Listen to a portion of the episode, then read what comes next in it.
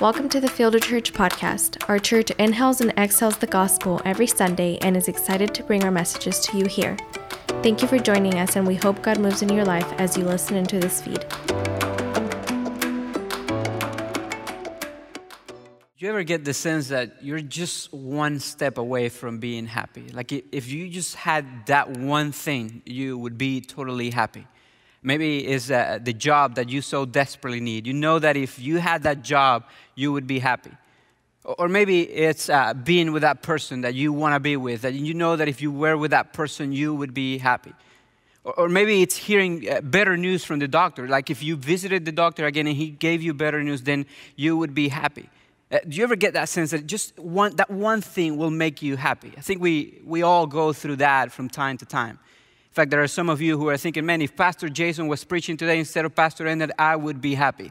Uh, there, there's always a moment in our lives that we wish uh, we, we had something, and, and if we had that one thing, we would be happy. Uh, maybe it's a promotion at work, maybe it is a nicer house, maybe it's a newer car, Maybe it's uh, just losing a few pounds. Maybe it's gaining a few pounds. Maybe for you, it's uh, uh, getting into the college that you want to get or having uh, more followers on Instagram. Uh, we always are in this pursuit of, of happiness. And many times we feel like we're just one step away.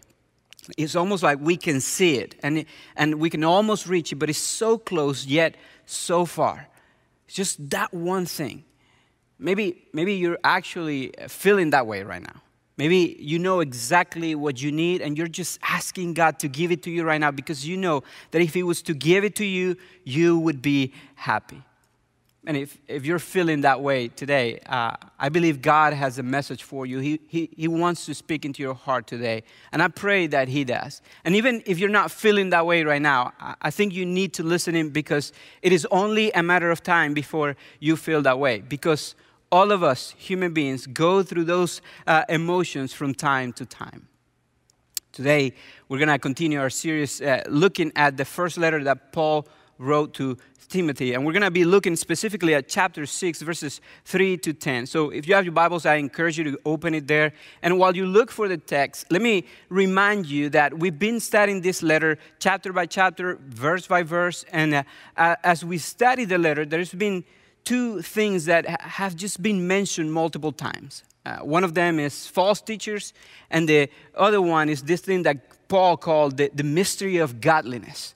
Now, uh, today we're going to see why Paul made such a big deal about these false teachers, why he wanted Timothy to teach people to stay away from them, and also why he, he wanted people to focus on this mystery, the mystery of godliness. And I believe we're going to find the, the, the secret to true happiness. So let me start by looking at verses uh, 3 to 5. Let's read it together. It says this. If anyone teaches a different doctrine and does not agree with the sound words of our Lord Jesus Christ and the teaching that accords with godliness, he is puffed up with conceit and understands nothing. He has an unhealthy craving for controversy and quarrels about words, which produce envy, dissension, slander, evil suspicions, and constant friction among people who are depraved in mind and deprived of the truth imagining that godliness is a means of gain. Now, I think the context to these words is absolutely important for us to be able to understand the words better. So, allow me to remind you that in chapter 5, Paul uh, taught that the church should be one big family, united in the one thing that makes us one the gospel of Jesus Christ. He also taught that that church family should honor and should support and sustain the leaders of the church, the pastors of uh, the church. And the idea was that those pastors could focus on, on, on living a Christ centered life so that they could leave others to live a Christ centered life. It was so that they could live for Christ's sake, so that they could teach others how to live for Christ's sake. Now, uh, the reason why uh, Paul starts the way he starts here, saying that if anyone teaches something different, is because there was a problem in Ephesus. Uh, Ephesus was uh, saturated by materialism. And in Ephesus, there were also uh, some people who were eloquent speakers, and, and, and they would use this skill to, to earn money. And uh, because some of the eloquent speakers saw how generous the church was being to uh, the leaders of the church, they began to teach in the church, but they were teaching for all the wrong reasons. They were in it for their own good, they were in it as a means of gaining something. It was uh, more a job than a call to them. They were there because they wanted to gain something, not necessarily because they had been called by God. So when Paul says, if anyone teaches something different than this, he is not doubting the existence of false teaching or false teachers. Instead, he's actually calling them out. What he wants to do is to show Timothy the characteristics of a false teacher. He wanted Timothy to know what a false teacher looked like so that he could teach the congregation to identify those false teachers. And in verses 4 or 5, he actually gives us three clues of what a false teacher looks like the, f- the first thing that he said is that they're puffed up with conceit. That word conceit means that it's just kind of consumed by, by themselves. They're just so prideful that it's all about them. So, one of the clues uh, to find a false teacher is, is who is at the center of their teaching. These teachers, even though they sounded good and they uh, said some pretty uh, appealing things, uh, the teaching was more focused on, on earthly things or on themselves than it was about God. Remember, they live for themselves instead of living for God. They, they didn't live for Christ's sake, so uh, their teaching was more about themselves. Again, a, a clue uh, to find out if a teacher is a false teacher is just to see who's at the center of their teaching. If it's themselves and they're elevating themselves to look good and, and for people to admire them, or even if it's other people aside from Christ, then that teaching is most likely a false teaching. The second thing that he says is that these false teachers also lack biblical knowledge, spiritual knowledge. He says they understand nothing, is what he said. And what he means is that even though their, uh, their speech may sound pretty and again appealing to the ear, it might sound good, it, it was actually a superficial, empty message when you heard the teaching, it, it, was just not consistent with scriptures, consistent with the teachings of Jesus Christ, and they didn't know scriptures very well. And I think that's true still today. False teachers, uh, they don't really uh, dig into the Word of God. They usually don't teach scriptures in its cultural or historical context. Uh, they also don't go through books of the Bible, verse by verse or chapter by chapter. They usually uh, teach some, some truths and some things, and they sprinkle those things with, with some Bible verses to kind of support uh, their ideas. So the, their teaching is kind of superficial. They lack uh, understanding and biblical knowledge. And the third thing that he said is that these people, they have a, a, a desire, a craving for controversy and for, for quarrels. And so, uh, what they do is they lead people to, to discussions and, and, and to controversy with other people.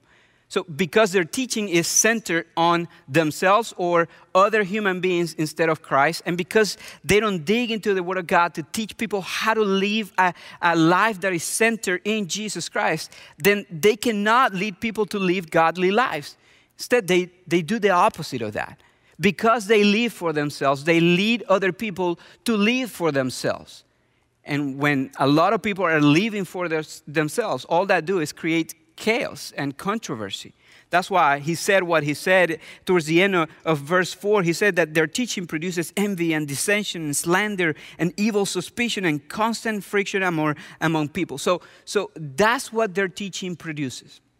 So, the reason why Paul was so concerned about these false, false teachers in the church is because they were uh, pushing people away from the life that God wanted for them. And therefore, they, they were pushing them away from a true, happy life. They were teaching people to live for themselves instead of living for Christ. And that's not where you find happiness. In fact, they, they themselves and, and those that follow them saw godliness as a means of gains, is what he says at the end of chapter 5. In other words, they look at God as a way to get what they wanted so that they could be happy. They, if they did pursue God, it's so that God could give them what they wanted because they thought they knew what would make them happy. And, and so they asked God for these things. And it meant what Paul says in the next few verses is that when you look at God as a means to get what you want, that is a very dangerous road fact, he, he actually says that it's a path that leads to ruin and to destruction. I want you to see in verses 6 through 10, it says this Now, there is great gain in godliness with contentment, for we brought nothing into the world, and we cannot take anything out of the world. But if we have food and clothing, with these things we will be content. But those who desire to be rich fall into temptation, into a snare, into many senseless and harmful desires that plunge people into ruin and destruction. For the love of money is a root of all kinds of evils. It is through this craving that some have wandered away from the faith and pierced themselves with many pangs. Uh, you can see clearly right here in verses 9 and 10, Paul says that, that those that follow such teaching, that they're on their way to destruction that they fall into the temptation, that they, they will continue to pursue these things and never truly find happiness. When they think that, that happiness comes from things of this world and they use God to get those things, that they're to end up in destruction. In fact, the imagery that, that is used here is that of uh, like a, a, trap that is set for an animal, and that animal is lured in. Something attracts the animal until they fall into the trap, and then they are going to end up in death, in destruction. That, that's kind of the imagery that Paul is using right here in verse 9. What he's saying is that the, the teaching that says that happiness can be found in things of this world, the, the teaching that says that you live for yourself, pursue the desires of your heart, is a teaching that is similar to that. It will lure you in, it's attractive, but it's a trap that will lead you to destruction. That's also why he said that the love of money is the root of all kinds of evil, because he knows that money will never be able to satisfy the needs and the, and the void that we have in our hearts. And uh, man, I think we need to pay attention to this. Uh, maybe if you go to Fielder Church, you're saying, man, and there, I, I, go to Fielder, and uh, by God's grace, I feel like Fielder, we teach Christ centered messages. We're a gospel centered church. And, and, and if that's you, praise God, right? But you're going to think your temptation is going to be to think, well, because I go to Fielder and because we teach Christ centered messages, then I'm safe. I should not worry about this, and this message does not apply to me. Well, uh, yes and no. Uh, allow me to explain what I mean. I work closely with our lead pastor, Pastor Jason, and I know that even though he's not perfect, he is truly committed to sound doctrine and to gospel centered teaching.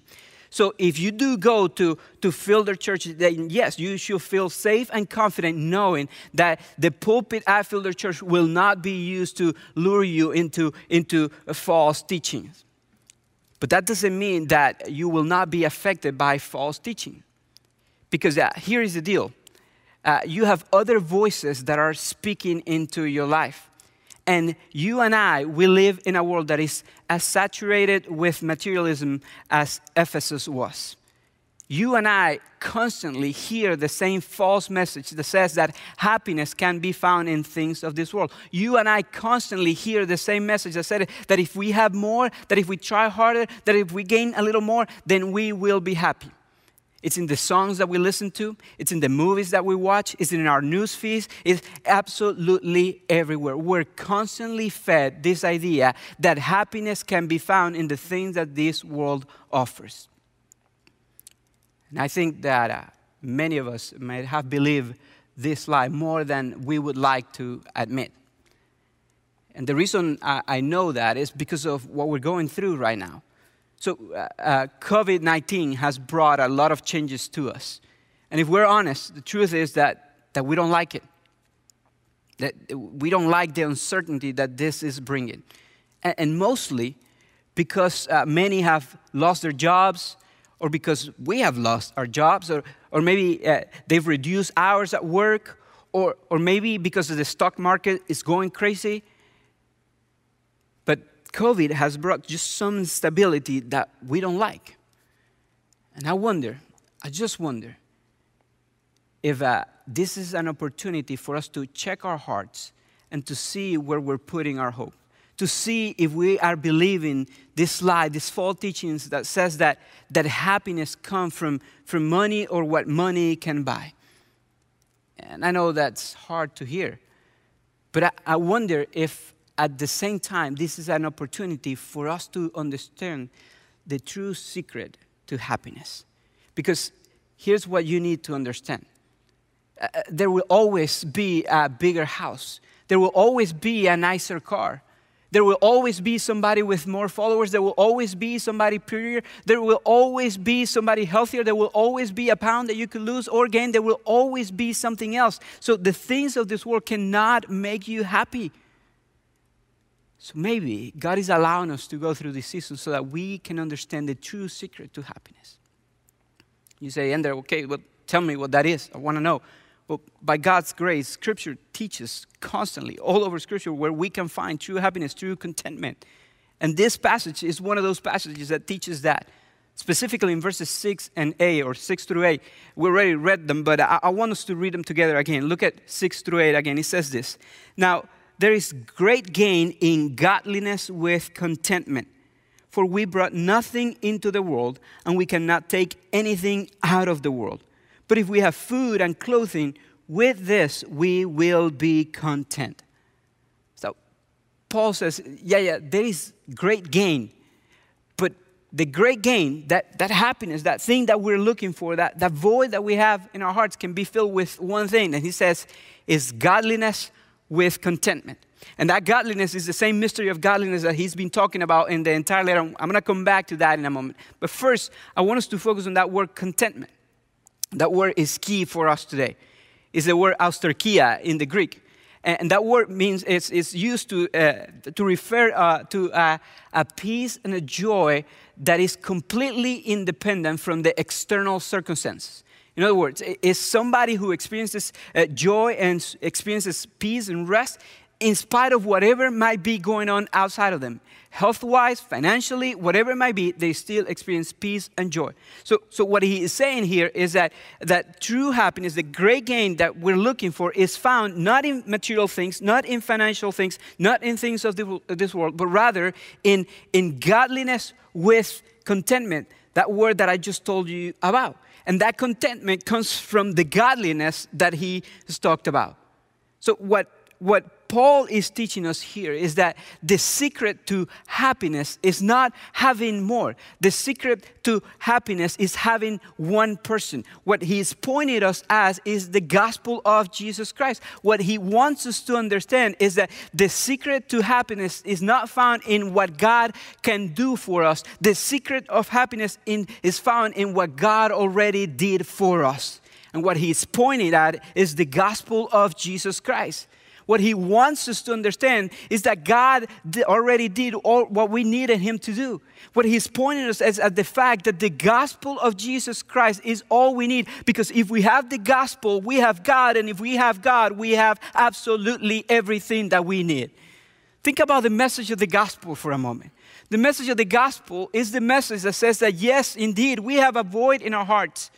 And the reason we have a void in our hearts is because we have sinned, we have disobeyed God, and because we have sinned and disobeyed God, we are separated from God. And if we're separated from God, then we, that means we're separated from our Creator.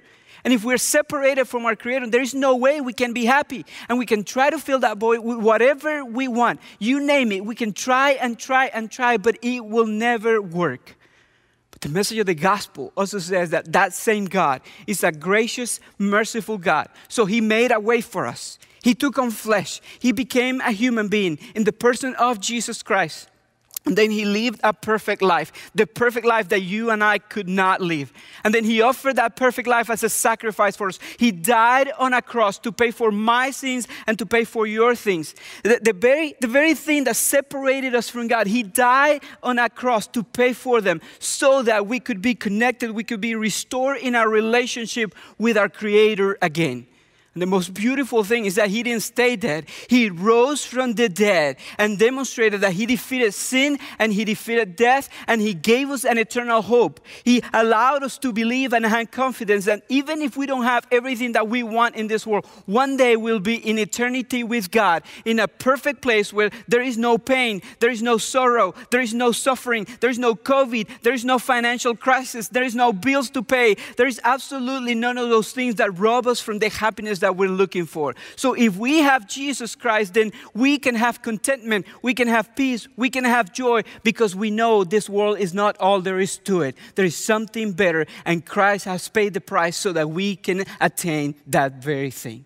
That is the message of the gospel of Jesus Christ. And that is what Paul wanted the Ephesians to understand. And I believe that is exactly what God wants us to understand. Listen, happiness is not found in anything that this world can offer. Happiness is not found in asking God to give you the things that you want. Happiness is not found in what God can do for you. It is found in what He already did for you. It is found in the cross where Jesus paid for your things, your sins, and gave you access to eternity with Him. I know this because it is taught all over scriptures from beginning to end. And I know that this is true because I've, I've seen it in my own life. There was a season in my life when I, I believed the lie. And I tried absolutely everything that this world could offer so that I could be happy. And I worked hard and, and, and I tried to earn money so that I, I could buy my happiness, so that I could buy my contentment. And, and it was never enough. And I tried relationships and I tried uh, partying it up and I tried all these things. And even though I pretended to be happy, I was miserable. I, I, was so desperate to find that thing that I even left my country and I moved to this country because I knew that if I would make more money, if I would make dollars instead of the money from my country, then I would be happy because it was worth more. And then here, I found myself away from everything and everyone I knew. And I found myself lonely. And I found myself desperate. And I found myself knowing that even though I had some of the things that I thought would give me happiness, I was still miserable. But God, in His mercy, in His grace, He sent someone to give me this good news that I just told you about, to talk to me about the secret of happiness and contentment, to talk to me about the godly life that God wanted me to live, to talk to me about the fact that Jesus Christ died on a cross to pay for my sins, that I was miserable because I had sinned and sin separated me from God but that God had made a way for me, and that way it was Jesus Christ when He died on a cross to pay for my sins. The moment I believe that message, the moment I surrender my life to Jesus Christ, my life began to make sense. My external circumstances didn't change. I was still at a way, I was still uh, uh kind of at a loss, but man, I experienced peace and a joy that I cannot explain to you other than telling you it is real. And there are some of you who are looking for that right now. Maybe you are desperate and you have been trying to find contentment, find happiness everywhere. And you have tried a better job, and you have tried relationships, and you have tried alcohol, you tried drugs, you have tried all these things, and you know you haven't found it. You still have that void in your heart. And the reason why you still have it is because Jesus Christ is the only one that can fill that void in your heart. Maybe today is the day that you need to be humble enough to surrender your life to Christ, to understand that you have sinned and that sin separates you from God, and to trust in what Jesus did on the cross to be what brings you contentment and brings you happiness. To stop trusting anything that this world can offer and start trusting in Jesus Christ. And if that's you, I want you to know that you can do it right there where you are. Jesus said, Come to me, all who are weary and tired, and I will give you rest. Paul taught that if we confess with our mouths that Jesus is Lord and we believe in our hearts that God raised him from the dead, we can be saved. So, right there where you are, you can just cry out to God, ask for forgiveness, ask Jesus to be the Lord of your life, and he will forgive you. And I can't promise you that your external circumstances will change, but I will promise you that you will experience contentment. You will experience joy and peace in spite of the external circumstances. And if that's you, we, we want to walk this journey with you. Uh, the journey of faith is a journey to be lived in community, and we want to partner with you in that. So if you want to give your life to Jesus, would you let us know? And the way to let us know is you, you send a text message with the word next step to the number 94253. Or you can go to our website, fielder.org, and uh, slash uh, next step, and, and you can just fill out the short form that is there and one of us pastors will contact you and reach out to you and will help you in this journey of knowing Jesus Christ and growing in your faith. So you can live a godly life, find contentment in Christ, and experience what you're looking for. Now, I, know many, many of you are, are believers of the gospel already, and maybe you're still experiencing unrest because of everything that is going on right now. I mean, I hear you. I, uh, just this week, uh, we, are trying to make decisions as a church, and I, am watching Pastor Jason lead. And I, man, you pray for him because decisions are hard. And, and, and I, we're all trying to support him, and we're trying to seek God and see what is best. And, and man, it's hard to sleep at night knowing that we have to make all these decisions that affect all these people. And this week, as I, as I was just wrestling through all, all this, God took me back to the moment when I understood the mystery of godliness. To the moment when I believed the gospel for the first time. And He reminded me of this peace and this joy that I felt in spite of the circumstances around me. I mean, if you're a believer of the gospel of Jesus Christ, then I also want to remind you of that moment. I want to remind you of what you felt when you knew that your sins were forgiven. And whatever may happen on this earth, you know that you have an eternity secure in our mighty God. Also want to remind you that if God was willing to give his precious son for you, then you can trust that he can give you what you need on this earth. In fact, if you are in need as a church, we want to partner with you. We want to help you. That's why when this season started, we immediately created a way to help those in need. Because we know that if we have what we need on this earth and we have the gospel, then we have contentment. So if you're in need right now, we want to know so that we can help you. Would you, would you let us know? The way to let us know is just text the word need to the number 94253 and just fill out that form and we will help you. But I, I also want to just remind you of the promises that we find in the Word of God. I want to remind you that, that God is for us. That, that even though we're facing difficulty, it, He wants what is best for us. Doesn't mean that He's going to give us what we want, but He's going to give us what we need.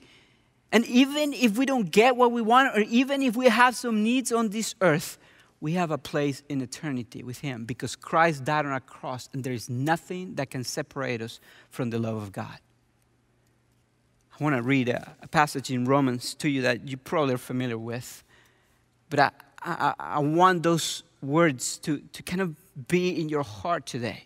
If you're a believer of the gospel of Jesus Christ, then you know that these promises are true for you. Let me read Romans 8 31 through 39 to you. It says this What then shall we say to these things? If God is for us, who can be against us?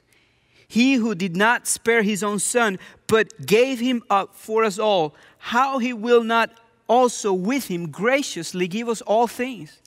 Who shall bring any charge against God's elect? It is God who justifies. Who is to condemn? Christ Jesus, the one is the one who died. More than that, who was raised, who is at the right hand of God, and who is indeed interceding for us. Who shall separate us from the love of Christ? Shall tribulation or distress or persecution or famine or nakedness or danger or sword? As it is written, For your sake we're being killed all day long. We are regarded as sheep to be slaughtered. No, he says. In all these things, we are more than conquerors through him who loved us. For I am sure that neither death, nor life, nor angels, nor rulers, nor things present, nor things to come, nor powers, nor height, nor depth, nor anything else in all creation will be able to separate us from the love of God in Christ Jesus our Lord. Did you hear that? There's nothing that can separate you from the love of God, not even COVID or the consequences of COVID. So, if you're a believer of the gospel of Jesus Christ, then I want to invite you to remember what Christ did for you on the cross. I want you to remember that uh, our happiness and our contentment doesn't come of what God can do for us, it comes from what God already did for us. And the best way that we can remember that is by taking the Lord's Supper by taking the bread and taking the cup. Because when they, we take these two elements, we remember that Christ gave his body for us. We remember that he spilled every bit of his blood so that we could be forgiven. And we remember that if he was willing to do for that for us, then we can trust that he is going to take care of us, even in the midst of this, this situation. So if you're a believer of the gospel, I want to invite you to prepare the elements and also to prepare your heart. To prepare your heart, reminding yourself that we ought to build our lives not on things of this world, but rather in Jesus Christ, our cornerstone. Our worship team is going to lead us in a song that reminds us of that. Then, after we sing that song together, Pastor Jason is going to come. and He's going to lead us into taking the Lord's Supper.